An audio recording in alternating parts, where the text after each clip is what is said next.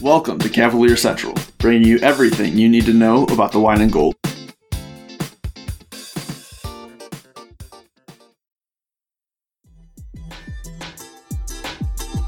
Hey Hoopheads, we appreciate you listening to this episode of Cavalier Central. Be sure to check out these other NBA pods on the Hoopheads Podcast Network, including Knuck If You Buck, 305 Culture, Spanning the Spurs, #Lakers, Blazing the Path, Motor City Hoops, X's and O's NBA Breakdown, LA Hoops, The Wizards Hoops Analyst, and At the Buzzer. Plus our coaching-focused podcasts, Thrive with Trevor Huffman, Beyond the Ball, The Coach Maze.com podcast, Players Court, Bleachers and Boards, and The Green Light. Oh, and don't forget to check out our flagship, The Hoopheads Podcast, hosted by me, Mike Klinsen, and my co-host, Jason Sunkel, featuring the best minds in the game, from grassroots to the NBA.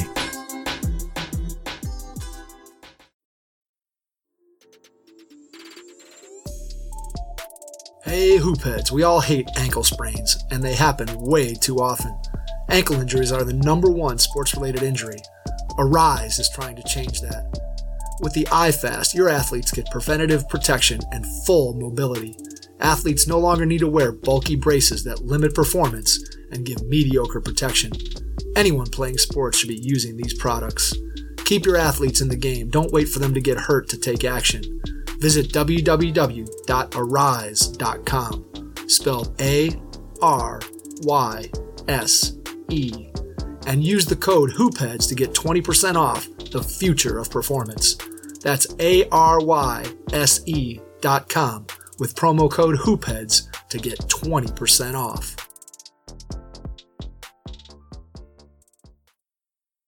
Hey everybody, welcome back. I'm your host, Justin Matcham. In here with me again tonight, Amadou Sow, Dan Galinsky from King James Gospel. Guys, how are you tonight? I'm doing pretty good, man. Yeah, doing well. Thanks for having us. No problem. A little bit of a rough stretch here for the Cavaliers since we last talked. The Cavaliers have lost to both the Knicks and the Timberwolves. The Knicks' loss was, well, they were both ugly ones. The Knicks was 102-81. The Knicks' defense held the Cavs to 81 points. And then against the Timberwolves, it was 109-104. Possibly two of the worst outings from the Cavaliers this year. Obviously, the Celtics one was bad as well. But really kind of, especially going into, this kind of stretch where we were looking at the Timberwolves as, a couple of games here where the Cavaliers could pick up a couple easy wins. Again, just did not look good. And I guess we can just kind of start there. Amadou, we'll start with you. Just kind of looking at, these two games in general. What do you think went wrong? Like, why did the Cavaliers struggle as much as they did against these two teams? I feel like for both these games, it's just been the offense, The offense has just not been great for a decent while now. I mean, it starts with a three-point shot. The Cavs are one of the worst teams in the league when it comes to three-point shooting. I believe right now they probably are the worst after that Wolves game. I feel like injuries do play a part in that, concerning that Kevin Love, we haven't seen him play since the second game he got injured. And not having that, he still gives you 15, and at least 8 a night. Not having that floor spacing right there is tough, considering that our front court now is looking like Okoro, Nance, and Drummond.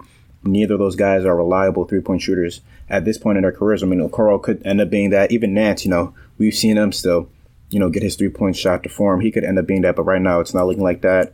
And it's tough to operate an offense without spacing, especially in this modern-day era, because teams can kind of just sag off those guys. And when you got players like Sexton slashing and even Garland slashing at times, the defense can sort of just collapse on them, making them have to, give up or force tough shots or try to make decisions in the air. And it's tough. It's tough. Even if the same thing can be said for, like, the pick and roll, we just aren't really seeing it right now for the Cavaliers. I mean, Andre Drummond is just does not want to set screens, or even if he does set screens, they're pretty lazy screens. I just have no idea why, but even then in a pick and roll, that's not effective because, again, same thing, because we don't have shooters around these guys, defenses can sort of just sag off of that and help in the pick and roll and stuff. So I feel like it's this the spacing that's really been our main problem right now for both of these games. Yeah, and you mentioned the spacing. I think it's kind of weird the lack of three-point attempts for this team right now. I think during the stretch of time where we had all of the injuries and we were playing a lot of funky lineups with three, even sometimes four big men, it was kind of understandable why they weren't taking as many threes. And now it's, you know, with Garland back in the fold, with Sexton back in the fold, you know, those guys are getting up more than, you know, most other guys in the team. But it is just weird to me that they are still as low in three-point attempts as they are, especially in this last game against Minnesota. Dylan Windler in particular didn't even get a shot, only played 13 minutes. And overall, I think over at least this last, you know, stretch of a couple games, Larry Nance, who is, I guess we'll just say now, this podcast will be going up after tonight's Timberwolves game, but both Larry Nance and Andre Drummond are out tonight. Larry Nance with his wrist again, and Andre Drummond with back issues, I guess. But looking at just Larry Nance, in these two games, back from injury, he just has not looked like himself. He has not looked comfortable shooting the ball. Against the Knicks, went 0 for 5, 1 for 9 from the field. Didn't take a 3 last night, again was 1 for 3 from the field. Really just kind of looked hesitant out there with the ball, and it was kind of clear that he wasn't really comfortable shooting it. So looking at just him in particular, obviously he wasn't able to provide his usual floor spacing. Again, you look at guys like Collin and Garland in particular. Collin's getting in and getting his shots up, but he just seems so stuck in those kind of in that mid-range game, which is a very, very effective spot for him, but I think you'd like to see him take more than 1-3 in almost 32 minutes as well. Dan, what else has stood out to you as to why the Cavaliers are struggling as much as they are here as of late? Yeah, I think some of it is, the injury stuff, and it's unfortunate because Nance had really been shooting it well in kind of the second half of this, like, first quarter of the season, from deep, but those things happen and you just have to deal with it. But it seems like Love should be, we would think, back relatively soon, but you really can't bank on that being a be-all there. But yeah, I think it's part of it. I just would like to see the Cavs, given that Garland, it seems, is a little bit hesitant just shooting pull-up threes. Maybe he doesn't want to be contacted a lot, or at least some on that shoulder. So I'd like to see them utilize guys in kind of relocation and getting guys looks off screens. And I just think that's an area where Garland has shown he's very capable. And I think even with Collin, there's some there where that could be a viable option, even if it's just a bit. But I think with them, they need to have... I think they need to trim Okoro's minutes down objectively, maybe to maybe just 4 to 5 minutes less if they're able to. And but either way, I'd like to see him in there a bunch just from the defensive end. But I think they need to find ways to, factoring in when Nance and or Drummond are back, getting 3 of Jetty, Okoro, Dylan, and Prince on the floor at the same time. I think for stretches that would help. Yeah, that would certainly help with the spacing, yeah. I just wanted to say, I heard something about the Wolves. I think Okoro is... top 10 in minutes played currently. So yeah, he's playing a lot of heavy minutes. I do agree with Dan on that point, seeing his minutes, come down just a bit. Yeah, and in these last two games, he's been averaging over 32 minutes a game. I think that has held consistent throughout the season. I think he still, deserves to hold on to his starting role. I think for development's sake, he should hold on to his starting role. But when you have this, large portion of wings that we were talking about with, guys like Jetty and Tarian and Dylan, who, again, I think Dylan should be getting a little bit more opportunity than he is right now.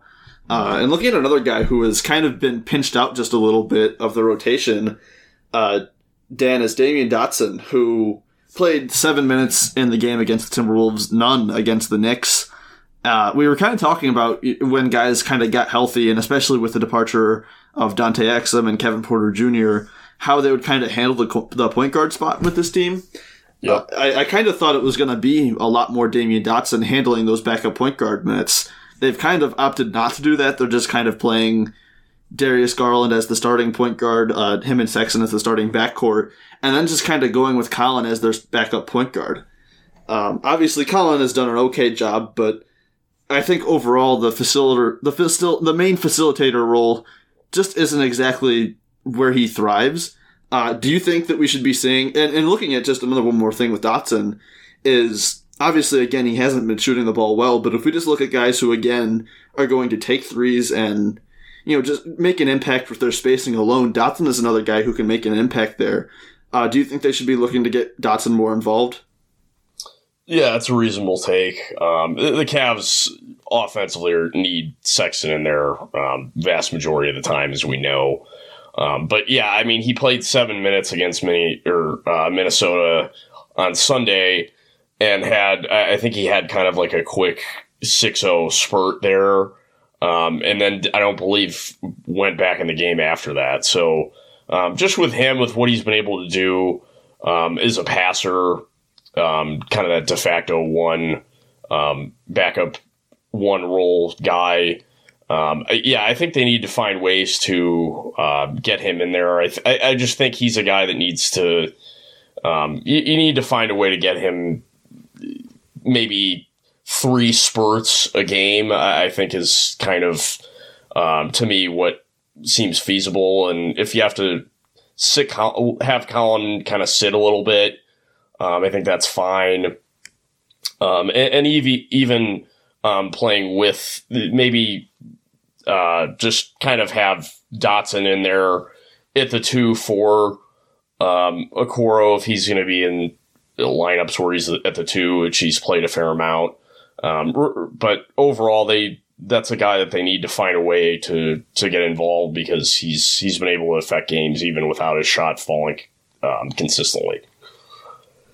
One more guy I do just kind of want to look at a little bit more in depth is Darius Garland. Obviously, another guy who's come off of injury after his, you know, extended absence with shoulder issues, and he's been back for a little while now.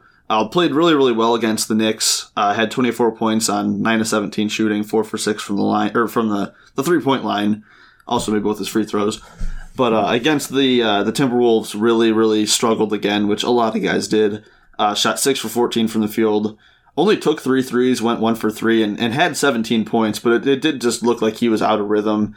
Had 4 turnovers. It just didn't really look comfortable shooting again from outside. And Amadou, we had talked about this a little bit beforehand. I think we're all in agreement that we want to see Darius Garland a little bit more aggressive from outside. Would you agree with that? Yeah, I definitely agree with that. Like you said, against the Knicks, actually had a career high. In that second half, you know, first half he was kind of iffy, but against the Wolves just didn't look like himself. He was over dribbling a lot. Just we're taking shots that were difficult for no reason. It's just, he did a lot of things that, you know, we didn't normally see from him this season. But like you said, only 3 3-point attempts is just not going to cut it, honestly, from a starting point guard. At that, a guy who, you know, the reason why the Cavs drafted him was for his shooting. So would definitely like to see more volume there from that 3-point line. And I feel like that would help the team get out of their struggles. Obviously, Andre Drummond is somebody who has been playing overall very, very well. Also had a bad night against the Knicks. Had 15 rebounds, but only 4 points on 2-of-7 shooting. Came back and kind of carried the offense against the Timberwolves. Had 25 points, 22 rebounds. But again, just on a night where the offense just looked, so bogged down and things were just really, really slow, and it seemed like they were just kind of trying to run the offense through Drummond a little bit, maybe a little bit more than they should. And I'm not one that just says that, Andre Drummond is the reason that Cleveland's offense is as poor as it is. I think, he's been holding this team, or keeping him afloat through a lot of this. But Dan, looking at tonight where Andre Drummond isn't going to play, and obviously, again, by the time this podcast goes up, we'll have more of an answer. But how do you expect the offense to look tonight with Allen taking over as the main center and Andre on the bench compared to a normal game where Andre would be in there most of the time? Well, I think it's just in this case, I mean, the Timberwolves defense is not very good, so I'm going to take it with a grain of salt, big grain of salt. But I just think when in this sort of situation, it'll show that just projecting onward in the near future, it'll be more about pace, I would imagine, and not necessarily just raw pace, but kind of pace in settled offense. I just expect there to be more flow. Maybe shots won't necessarily fall, but I just think there will be less pounding the air out of the ball and just force-feeding post-ups. And I just think there will be, again, just more flow and just kind of having Allen as that vertical lob threat, but also helping space the floor for shooters inside with his rolling presence, not so much needing to force feed the ball inside. And you mentioned that flow. I think that'll really benefit the guards, being Sexton and Garland.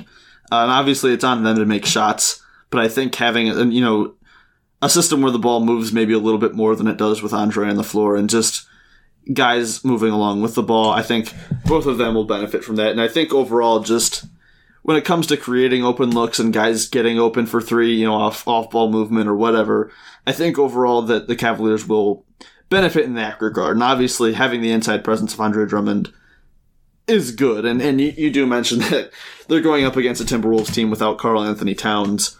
He's going up against, and Naz Reid, quite frankly, was another big body for him. He's going up against Ed Davis, who's, a thinner guy, and Jared Vanderbilt in the post. So you expect him to get his against a team like that. But I was just going to say it would Bickerstaff kind of saying how in terms of ball movement, just kind of hitting the singles. I think that's kind of what we'll see. And I don't want to completely knock Drummond here, but yeah, trying to hit triples and home runs at times with passes just has been he's not the only one turnover-wise, but those specifically have been killers.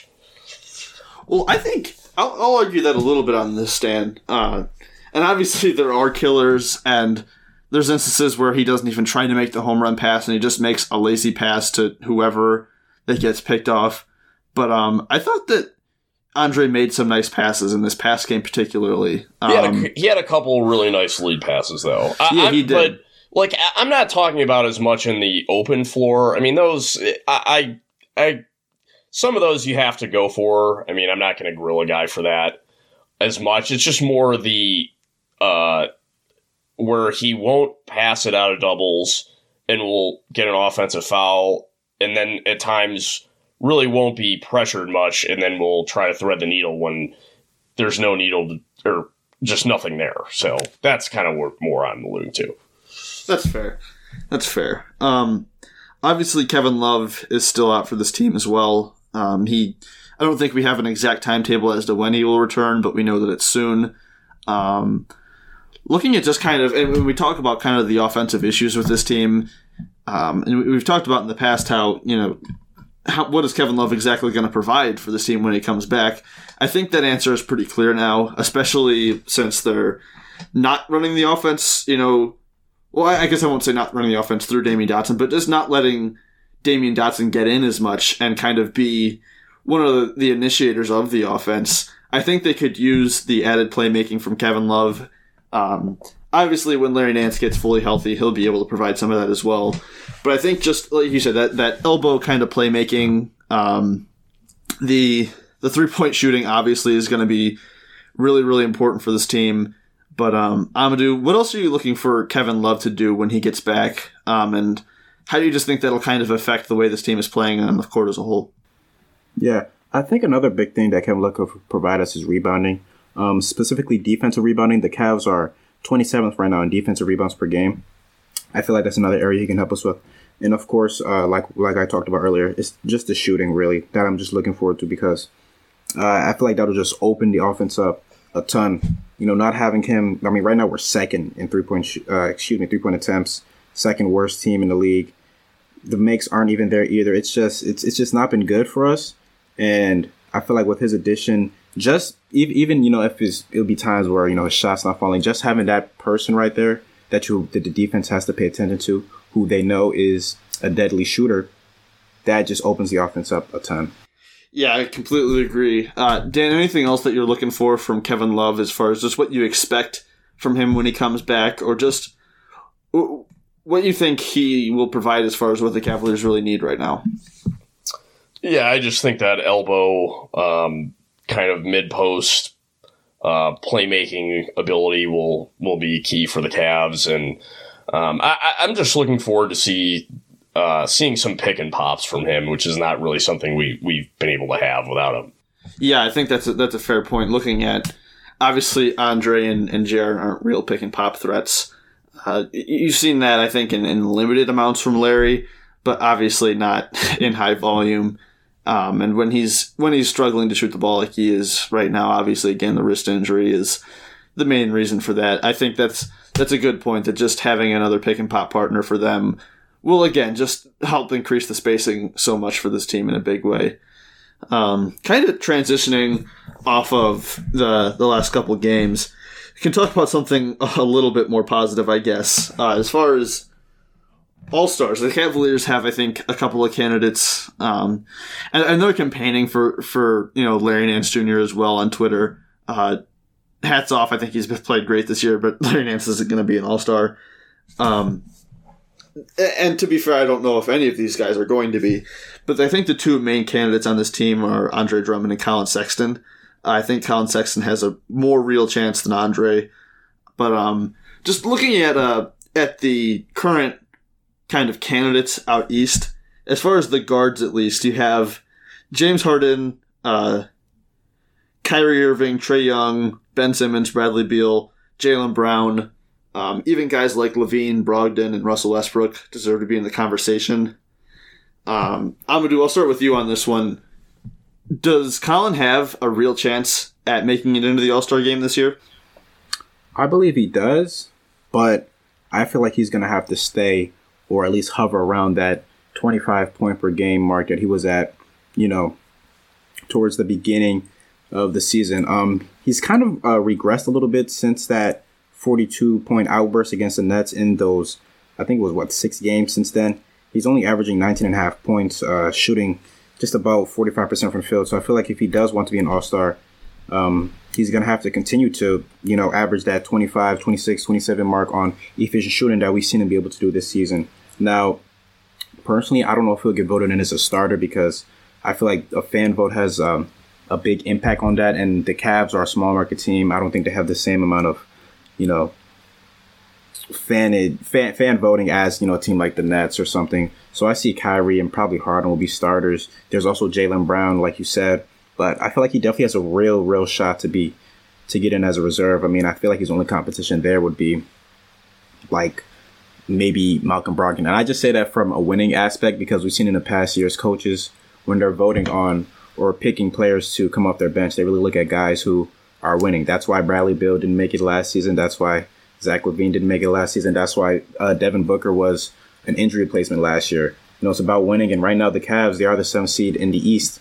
So I feel like if, you know, the Cavs stay afloat and if Collin Sexton continues to, you know, give us that steady 24, 25 a night, I feel like he definitely has a real shot to be an All-Star this season. Hey everyone, the NBA season is underway, and there's no better way to celebrate than with Thrive Fantasy, the daily fantasy sports app for player props. They've eliminated the need to do countless hours of research because they only ask you about the top-tier athletes in each sport. All you have to do is pick 5 out of the 10 player prop options to build your lineup. Each prop has a fantasy point total associated with the over or under based on its likelihood to occur. The more points a selection is worth, the riskier it is. Rack up the most points to win a portion of the prize pool. Thrive has awarded over $2 million in prizes since launching in 2018 and will be awarding thousands more this NBA season. So download the Thrive Fantasy app today or visit thrivefantasy.com to get started. Use the promo code KLOVE, that's K-L-O-V-E, like Kevin Love, when you sign up, and you will receive an instant deposit match up to $50 on your first deposit of $20 or more. Sign up and prop up today. Dan, I'll spin this over to you. Are you in agreement with Amadou? And do you think that Andre Drummond has any chance at this point of being an all-star? Yeah, I agree with him for the most part. It's got to be around with Collin. I think the key is efficiency, really, and it's got to be that 24-25 area. And yeah, I think with him, it's just the Cavs have to be. I think have to be like in a top six seed in the East at least for him to really get strong consideration, and there's just so many guys in the East right now at those guard spots where it's just going to be tough for him to get in. You would think, and the Cavs have a really brutal stretch coming up here, so that's pretty tough. But yeah, with Andre Drummond, I really just don't see it at all. I think people also will probably read into that the Cavs have been so injury depleted. At least for a good stretch of the year, those first like 10, 11 games. So, yeah, I don't really see that as a realistic possibility at all. Looking at, front court options for the East, you have KD, Giannis, and Embiid, I think, are pretty much locked up as the starters. And then Middleton and Tatum are going to make it. I think a guy like Sabonis is going to make it. Maybe Vooch? I was going to say, Vooch probably deserves it as well. And then you're just kind of left with the wild card spots, and I think that there are too many more guards that are deserving of it as well. And you have guys like, even in the front court, you have guys like Jeremy Grant, who's been impressive, Gordon Hayward, Julius Randle, Bam Adebayo even. So it's going to be Andre Drummond would have to go insane in the month of February to get that nod. But looking at Collin Sexton in particular. Would you two say that the four of Kyrie, Harden, Jalen, and Beal are a lock, assuming they stay healthy? Yeah, over probably. Sexton? Yeah. What'd you say, Amadou? Well, you said over Sexton, but I wanted to point out, how does the All-Star game work for a player who's coming from the West to the East, like Harden? Isn't there still, it's like they essentially get reset either way, correct? I think that's how it works. I'm actually not exactly sure. I just figured they would just take the cumulative stats from the year. I'm not sure on that. I'm just assuming. But that's how I thought it worked. Yeah, it might impact it. That might be for fan voting for the starters. But, I mean, granted, I just think regardless he'll get in as a lock anyway. Just because of the usage that he'll be able to have even. But, yeah, that's a good question. I'm not entirely sure. But I don't know how. I feel like the NBA, the way it is, especially in that market size, I don't know how there's any way that he and Kyrie don't get in. Yeah, and then I think at that point you are looking at Zach LaVine, Malcolm Brogdon, and Russell Westbrook as the main competition for kind of those wild card and backup guard spots. Ben Simmons as well, I guess. I didn't even think about Ben Simmons. And Trae Young. Yeah, that's the other one I was just about to say. Yeah, I didn't make a complete list. But yeah, so I think Trae Young is probably a lock as well. And then that leaves you with, Ben Simmons, LaVine, Brogdon, Russ, and Collin. So there's definitely some competition there. What is that? Maybe even Bradley Beal. I understand the Wizards are the worst team in the Eastern Conference, but I was considering Bradley Beal as one of my locks. Oh, okay. Got you on that. Yeah, okay. With Harden, Jalen, and Kyrie, I think. Okay. I think at this point Beal has it, even if he's on a losing team. I don't think that the NBA is going to make the mistake of leaving him out twice. Yeah, true. Okay. Yeah, I agree with that.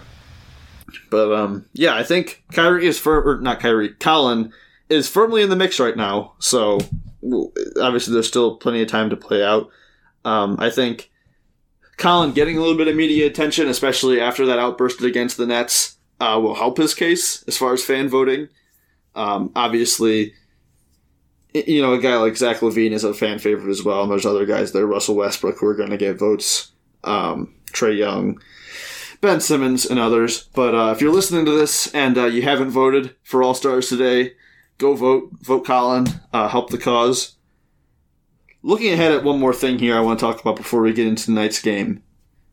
Lonzo Ball is somebody who has been on the trade market, and there's no real rumors that the Cavaliers have interest in him right now. I think the Warriors and the Bulls are the two teams that at least are reported to be interested in him right now. Lonzo is in the final year of his rookie scale deal. He's making $11 million this year. He'll be a restricted free agent after the season. When I look at him, and again, I'm not sure exactly. When I talk about potential trade candidates like this, I don't ever expect these guys to get traded to the Cavaliers. But this is one that I kind of like. Especially again, looking at the lack of kind of point guard or even combo guard depth on this team. I think having a guy like Lonzo in the mix, either off the bench or in a starting role, I think he's somebody who can play really, really well next to either Darius Garland or Collin Sexton. Again, would give them a real point guard when Darius is off the floor, especially if the plan isn't to play Damian Dotson. Before we get into what potential deals might look like, Dan, how do you like the potential fit of Lonzo on this team? Yeah, I think you really hit the nail on the head. A guy that can probably play staggered between, or be a staggering kind of presence between those two guys. I think I believe he's 23 still. Has size, good defender. Maybe his kind of declined a tad bit in terms of on-ball defense in the last 2 years, but still a good defender overall, really smart player. And we just he's just a physical presence, and I just think could kind of help generate some three-point looks for other guys pretty well. And a guy that I think just moving forward allow the Cavs to play at a quicker pace. And yeah, it'd definitely be an intriguing guy to go after for sure. Just kind of going back to the fit with both Collin and Garland. I think next to Garland, he can play. I like him because I think he can kind of play that on or off ball role. I'm not entirely convinced that he's at his best as the only ball handler and only ball handling guard on the floor when he's out there. But I think again, next to Garland, he doesn't have to be that. He can just kind of be a primary or secondary playmaker off of him. And then when he's on the floor with Collin, again, Collin can kind of take care of the ball handling and scoring load along next to him. And again, Lonzo can just kind of continue to make plays as well there. His shooting is something that has been a concern. Obviously, he kind of, has been working on his form over the past couple of years. He fixed the, really ugly across the face kind of wacky form that he had before.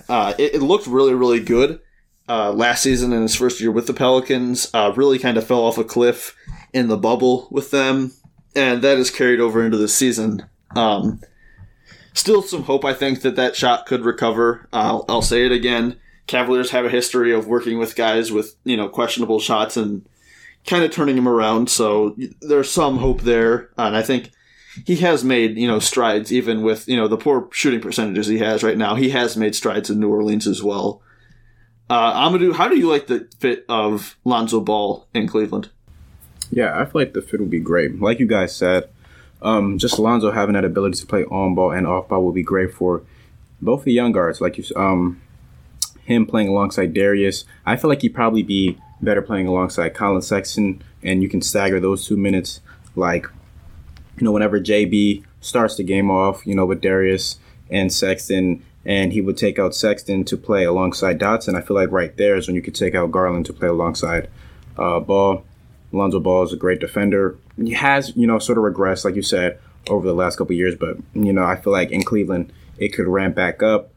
His three-point shot is, I don't know right now. It's kind of inconsistent right now. Last year, we really saw the takeoff, but this year he's taking a step back. I don't know if that's due to the fact that he has a new system with Stan Van Gundy. Either way, that's something that definitely should be talked about. Playmaking off the bench is something that the Cavs could use. And yeah, I feel like if you tried to trade for him right now, I don't think his trade value is high, so it wouldn't really cost too much. I feel like you can still keep your core players while maybe giving up some future picks and such. Or you can just look to sign him in free agency. He is a restricted free agent this year, and I don't know if the Pelicans will look to retain him. Either way, I feel like it'd be a good get for the Cavaliers. Well, yeah, I was going to mention that I think his value is kind of at an all-time low right now as far as his time in the NBA. I would be a little bit... If the Cavaliers were really, truly interested in him, I think the way to get him is to trade for him. Hoping that he lasts on the Pelicans until free agency this year is a risk, because I think that there are other teams out there that'll trade for him. But, yeah, looking at just what his trade value is, you kind of said someone who maybe isn't a core piece of the team and some draft compensation. Dan, would you agree that that's kind of where his value is at right now as a player?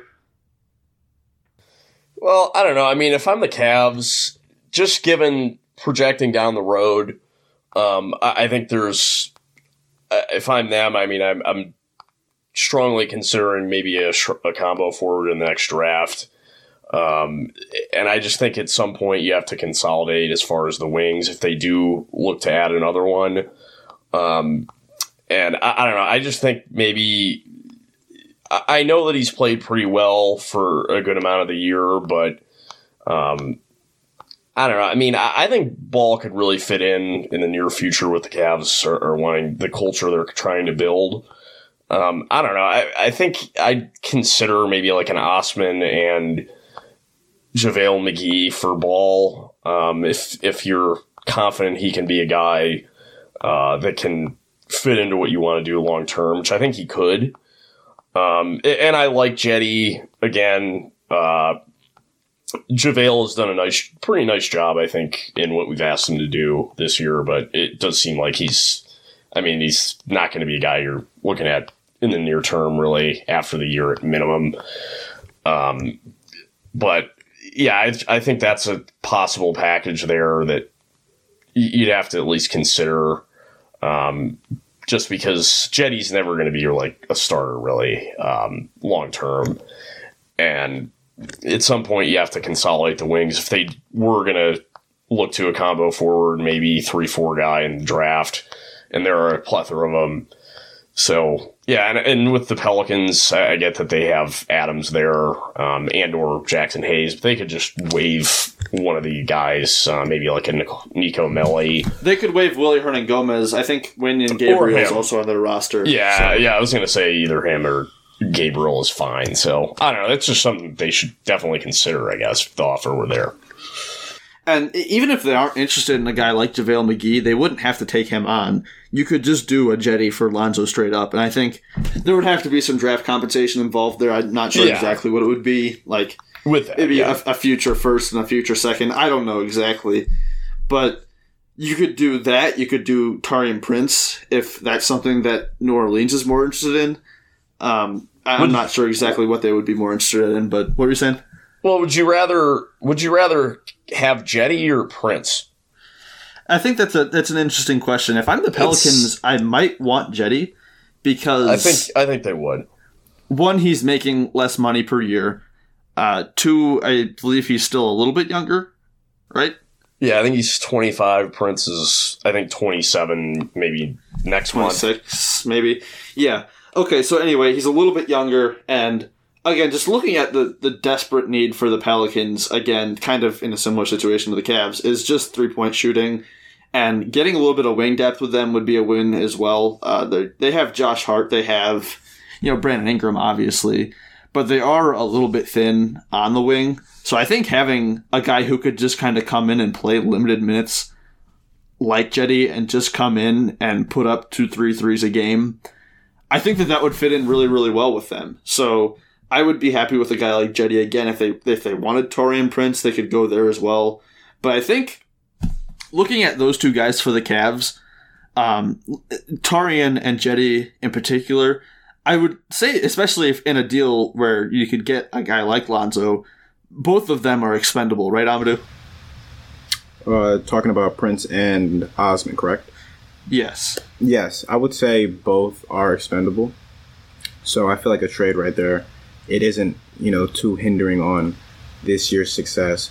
But another point that I wanted to, give to you guys is what would a Ball extension look like? What if a team is out there this summer and looks to throw $15 to $17 million his way? Are you willing to match that contract to bring him back if it is for a backup role? that was kind of what I wanted to get into next. Yeah. Say 15 to 17 a year? Yeah. For Lonzo? Maybe. I feel like there's still something there with Lonzo. I feel like, I don't know, I just think this current situation isn't good for him. I mean, you know, he's a guy who strives off being on ball, you know, as a facilitator, but he's playing alongside Brandon Ingram and Zion, who both are very ball dominant themselves. And it's just an awkward fit all around. I mean, he's playing alongside Eric Bledsoe at times, and it seems like they're already kind of pushing him out the way with their drafting of Kai Lewis. There's also Nickeil Alexander-Walker. I feel like, I don't know, I just feel like this fit with the Pelicans has been weird. If there's a team out there that still believes that he has something to provide, you know, I mean, he's good at facilitating, you know, his defense is there, shooting is up and down, but I feel like that in a new situation that could return to what it was last season, I feel like a team could definitely give him, you know, anywhere between $15 to $17 million a year. Oof. Dan, go ahead and say what you're saying. I don't know, I was just thinking kind of the maybe like 3 for 33 and maybe like the third year being a team option type. But I mean, I get where you're coming from, and I like Lonzo, but yeah, I'm not giving up more than I wouldn't be giving him more than 10 a year if I'm the Cavs. You wouldn't be giving him more than 10 a year. No, probably not. I'm not that high on him. I mean, well, I'm just like, is he? Oh, I just don't. I question if he can be a legit starter for a team long term. I don't know. One, I'll say this. I think that Lonzo can be a starter. I think the shooting right now is obviously very rocky, but I think that'll kind of work itself out to be kind of a mid to low 30s thing, which I think will be good enough for him. And I think he does everything else well enough to where, yeah, he can be a starter, especially, I mean, the Cavs aren't going to be a championship contending team. I definitely think you'd have to see how it shakes out, but I think he could push Garland for the starting, you know, backcourt spot on this team. Yeah, that's fair. And I just want to say as well, again, that 15 to 17 range might sound kind of high at first, I guess, but that was kind of where I was kind of thinking as well. Yeah, that's what Dan, off the top of your head, do you know how much Markelle Fultz got in the first year of his? I was going to bring the first up. Year, second year, and third year. But do you know how much he got in his extension per year? Was that what it was? I can't remember. Honestly. 16.5. He got 16.5. Okay. 3 years, $50 million. So that was the contract that I was kind of thinking of for Ball too. Yeah, I think. To me, there's just so many. He's so hesitant as a shooter still, and especially in the pick and roll, like he's just not like off the bounce is just like zilch. There's not a whole lot there, yeah. And just the way, I mean, his shot form has improved some, but I mean, I understand people don't like mid-range shots, but you have to be able to at least have the chance to take them, and he can't even really take them at all, just because that's how it is, and his. I mean, he can't even shoot going right, like just can't shoot at all. And to me, there's just too many limitations there. I like what he brings defensively. I like his size, but to me, I'm not shelling out that much money for a backup. And to me, I'd rather the Cavs, frankly, get like a guy like Jalen Green. If you're looking for a Garland upgrade, like long term, I'm not betting it on betting that kind of farm on Lonzo because that Colin's probably going to get an extension, and then C, I just like Jalen Green, or I like Josh Christopher as kind of a cheaper alternative potentially, guys like that. And Amadou has even honestly touched on Miles McBride. I think if you're thinking backup, I'd just rather than draft one. That's fair. That's fair. Okay, so I would still be 100% on board if the Cavaliers were able to do this. I think even if he is a backup, he is a high level backup, and I do think would he buy into being a high level backup though? I also question. I think you would have to. I like you mentioned is he a starter in the NBA? Is he gonna get starting jobs other places? Again, I think he legitimately can. But I also think that there's a really fair chance that wherever he is next, he might have to come off the bench. So I think I don't think that Lonzo is that big of a head case. I think he's a mature enough player. I'm not saying that. I think that he would. Well, you would be bringing LeVar Ball to Cleveland, and that's a whole other discussion. But yeah, I think again, and I, like I said, one, I think yes, he would buy into a prominent role off the bench, and two, I think he would be able to push Darius for a starting spot. So I would be all on board for it. That's just me, though. That's fair. Yeah, I think I might side with Dan here. I don't know. I feel like if you're trading for Lonzo, you would have wanted to be. He has multiple years left on his deal, and even then, I don't feel like you'd get him if he had multiple years left on his deal for just Austin in a future pick. If you're gonna trade for him, and then you're gonna have to resign him for 15 or more mil with Collin Sexton's extension coming up, with Jared Allen's extension coming up, I just feel like you pass right there. It definitely does get a little bit pricey, and I think at that point, again, there's no chance that Andre comes back. I think that's already kind of the case. But I think, especially if you were going to go out and find Alec Lonzo and extend him, yeah, Allen's extension too has got to be factored in. But I think that's where you're looking like desperately trying to get off Kevin Love. Like at that point, you might almost be willing to give up assets to get off of Kevin Love, just because you need to. I mean, I'm not sure exactly off the top of my head, you know, where they're at in comparison to the luxury tax after a Collin extension and Jared Allen and Lonzo extension. That does start to get expensive, but overall, I'm a fan of the idea. Guys, we play the Timberwolves again tonight. I think we had all kind of predicted that they would win this game last pod. Things have changed. Again, Karl-Anthony Towns is out tonight. Anthony Edwards had a career game last game. Dan, I'll start with you on this one. What's going to happen tonight? Are the Cavs going to turn it around? Are they going to figure something out with, you know, a couple of guys out? Or is it going to be more of the same? Well, I think there will be a lot of scoring, getting up and down. I think a lot of bad defense. But I think it'll be fun, and there will be more free-flowing offense, and I think there will be kind of less matchup hunting. It'll be more of them moving the ball, and I think Allen will buy in more, is that screener roller type. And there will probably be some headaches here and there, or head-scratching plays, which tends to happen, but I think they'll pull it out. I don't know what the the line is for what the Wolves would be getting, but for this one, but I think they'll win probably by, I don't know, 8 or 9 or something like that. And I think it'll just show that Allen is kind of the long-term guy that can kind of just blend in. Amadou, how you feeling about tonight? Yeah, I agree with what Dan said. I feel like Allen will show that he's that long-term guy and that he's, you know, he's here to stay. He's built in. I feel like some of the offensive woes that we saw last game won't be seen today again, considering that, you know, like me and you talked about previous this pod, Justin, Larry Nance didn't really look like himself. We have Taurean Prince starting. That was just announced like 10 minutes ago. So is he more starting? Spacing okay. There. Yeah, more spacing there. I feel like just how the offense was, I feel like Sexton will be more aggressive. Hopefully Garland will be more aggressive, and I feel like we'll pull a win out. I don't know if it'll be convincingly, but I will say that I feel like it'll be between that 5 to 10 point range. I'm with you on that. I think the Cavaliers are going to squeeze us out tonight. Obviously, we'll see, but it's 8:02 right now. They're just about to start. I want to talk about one more thing before we get out of here, guys. Another former Cavalier, along with Norvell Pell, signing with the Nets. I just have to get your takes real quick. Iman Shumpert getting another contract with the Nets. Amadou, you like Iman Shumpert back in the league? How do you like that signing for the Nets? Just real quick.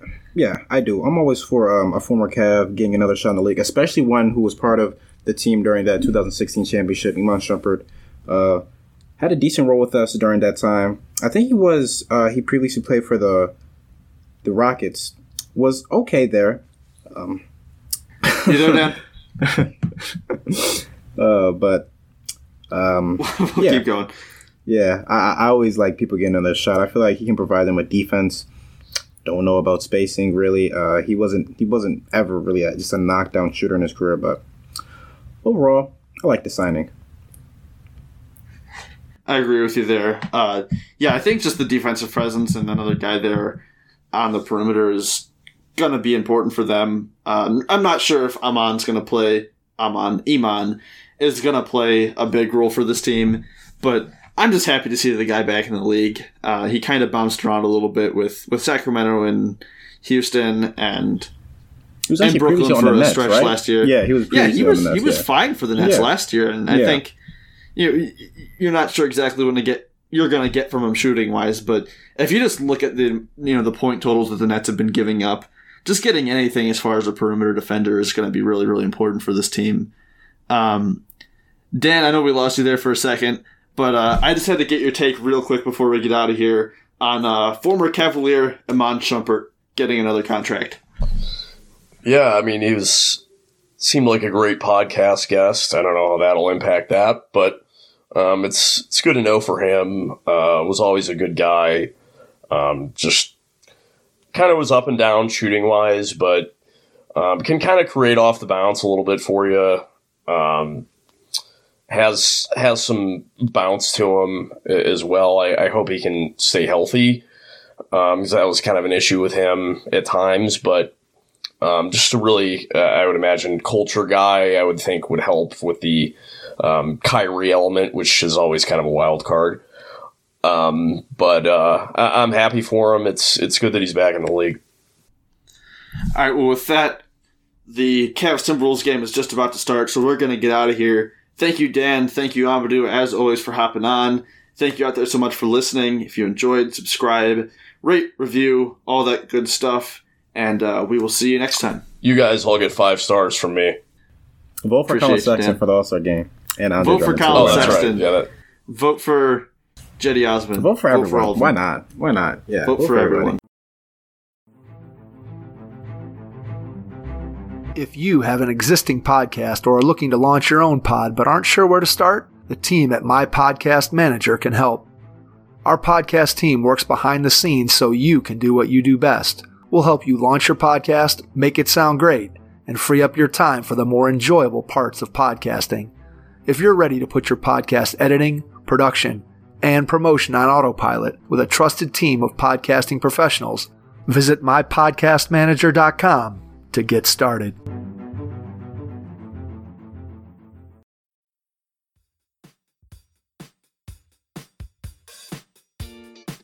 Thank you for listening to Cavalier Central. Be on the lookout for another episode coming soon.